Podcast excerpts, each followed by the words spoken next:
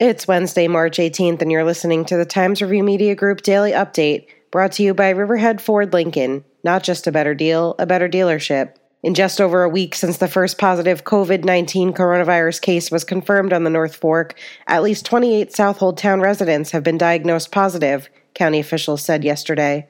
At yesterday's count, Riverhead now has two cases, and a total of 97 have been reported in Suffolk County. That number is expected to rise as testing ramps up, with the first mobile drive through facility up and running at Jones Beach. Crews on Tuesday also began preparing for a drive through testing facility to open in a parking lot at Stony Brook University, officials said. Those with symptoms who wish to be tested must make an appointment in advance by calling 1 888 364 3065. The university also announced Tuesday that all on campus housing will be vacated by Friday to reduce the risk of COVID 19 transmission. University officials said the measure was put in place to enhance social distancing.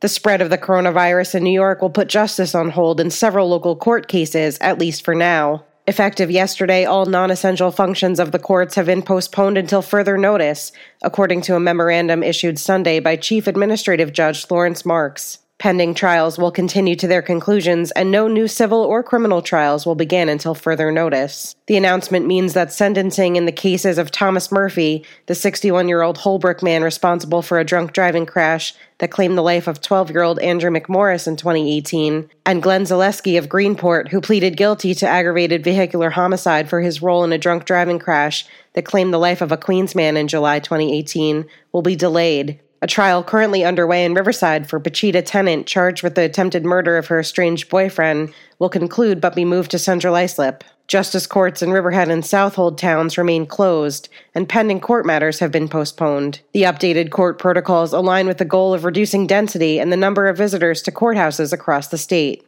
Several Southold town offices have been shut down as part of the town's effort to reduce the spread of COVID 19. Impacted departments include the Board of Assessors, Planning Board, Board of Trustees, Zoning Board of Appeals, Department of Land Preservation, Town Engineers, Geographic Information Systems, Town Historian, Recreation, and Justice Court, according to Town Supervisor Scott Russell. In addition, the town's transfer station is open, and entry fees for residents without a permit are being waived. The closures will remain in place until further direction from Mr. Russell. Expect sunny skies today and a high near 49 degrees, according to the National Weather Service. There's an 80% chance of rain tonight, mainly after midnight, and the low will be around 41. I'm Tara Smith, and that's our update for Wednesday. Check back for more news throughout the day. Once again, today's report was brought to you by Riverhead Ford Lincoln. Not just a better deal, a better dealership.